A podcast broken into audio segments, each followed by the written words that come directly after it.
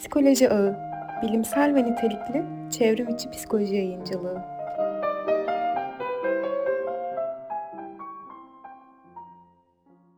Yapılan araştırmalara göre çoğu zaman da öfkeli olan ve bu öfkeyi kontrol edemeyen insanların diğer insanlara göre kalp krizi geçirme riski artıyor. Öfkeyi kontrol etmek her insan için hayati bir önem taşıyor.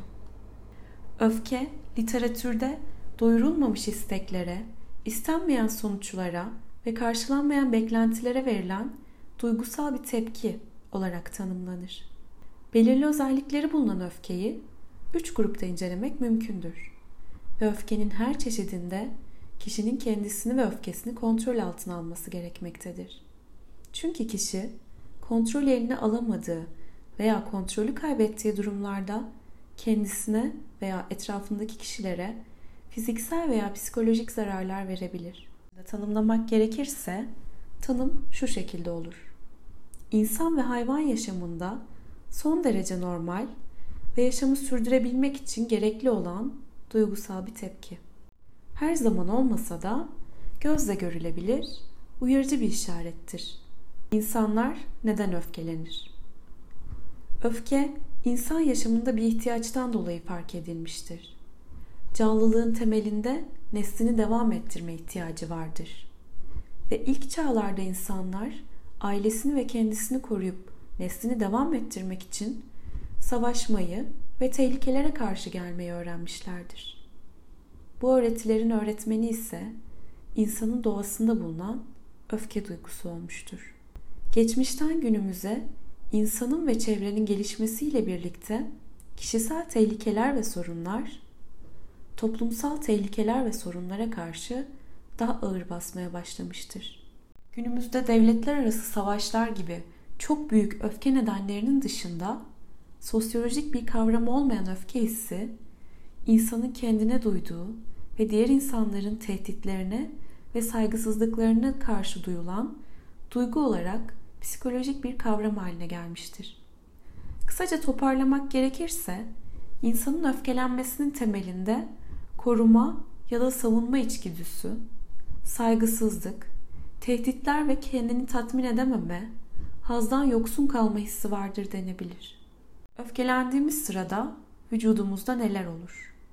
Vücudumuz hatasız bir sistem gibi çalışır.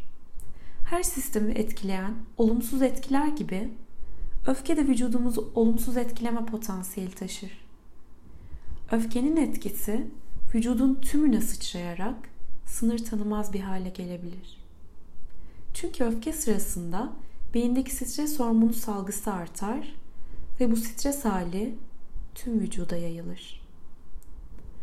Öfkelendiğimiz zaman ya bununla savaşıp kendimizi kurtarırız ya da kaçarak daha büyük patlamalara zemin hazırlarız. Eğer ki savaşmayı tercih edersek öfke kaynağını bulup bu süreci beyindeki hormon salgısıyla atlatabiliriz. Kaçmayı tercih edecek olursak öfke kaynağı belirsiz kalacak ve biz farkında olmadan beynimiz vücudumuza ihanet edecek.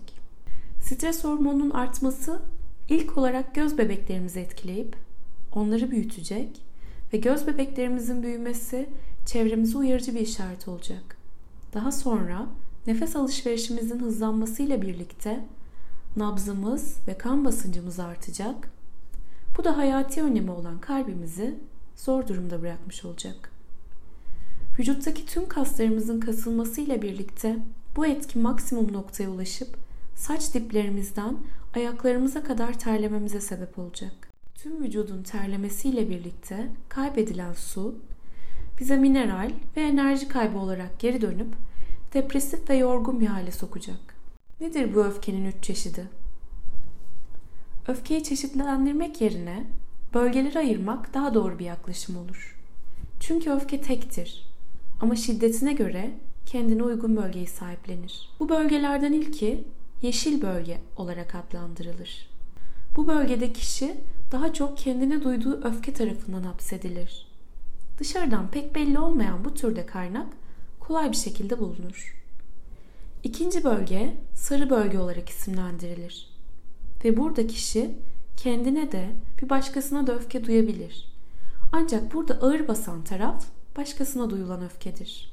Etki süresi maksimum noktaya ulaşmadan önce kaynak bulunabilir ve kontrol edilebilir. Son bölge ve kontrol edilmesi en gerekli olan bölge kırmızı bölgedir. Bu bölgede öfkeyi kontrol edemeyen kişiler kaynaktan kaçmayı tercih eder.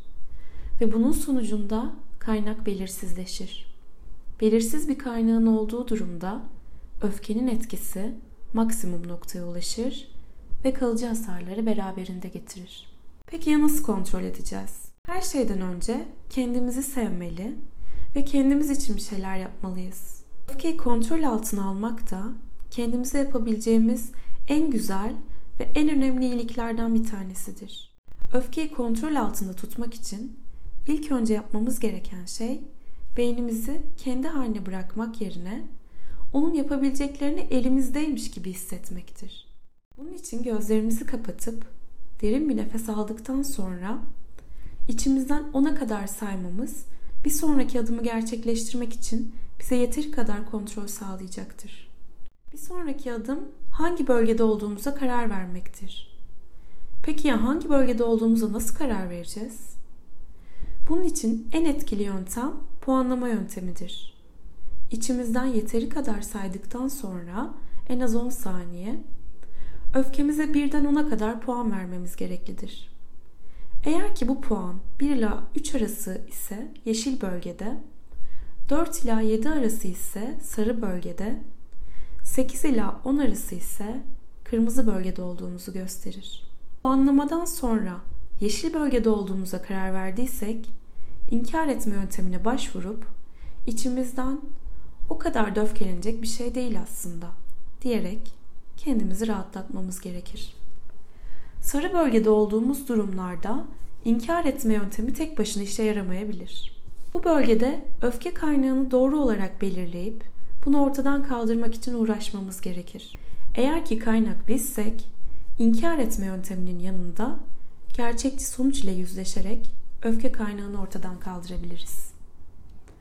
Öfkemizin kaynağı bir başkasıysa bundan dolayı rahatsızlık duyduğumuzu, bize kötü hissettirdiğini ve bir daha asla olmaması gerektiğini öfke kaynağına kesin bir dille anlatmalıyız. Mesajın karşı tarafa geçtiğinden emin olduktan sonra öfkenin yavaş yavaş söndüğünü hissetmeye başlarız. Bu durumda inkar etme yönteminden uzak durmamız gerekir. Çünkü öfke kaynağının kendimiz olmadığı zamanlarda deneyeceğimiz inkar yöntemi gelecekte bizi hapsedebilecek olan kırmızı bölgeye taşıyabilir. Bir nevi pisliği temizlemek yerine halının altına süpürmek gibi. Puanlama bitti ve biz kırmızı bölgedeyiz. Bu durumda öfke kaynağından bir süre uzaklaşmak gerekir. Bu bir kaynaktan kaçma eğilimi değil, tam tersine öfkeyle savaşmak için zor olanı başarmaktır. Bu tip durumlarda kendimize 5 ila 10 dakika zaman verdikten sonra öfke kaynağı neyse onu bulup kesin olarak ortadan kalktığını emin olana kadar bu konunun üzerinde durmamız gerekir. Emin olamadığımızı hissediyorsak ve öfkenin sönme hissi içimizden geçmiyorsa mutlaka bir uzmandan destek almamız gerekir. Yazan Yiğit Eren Kartal Seslendiren Damla Gülmez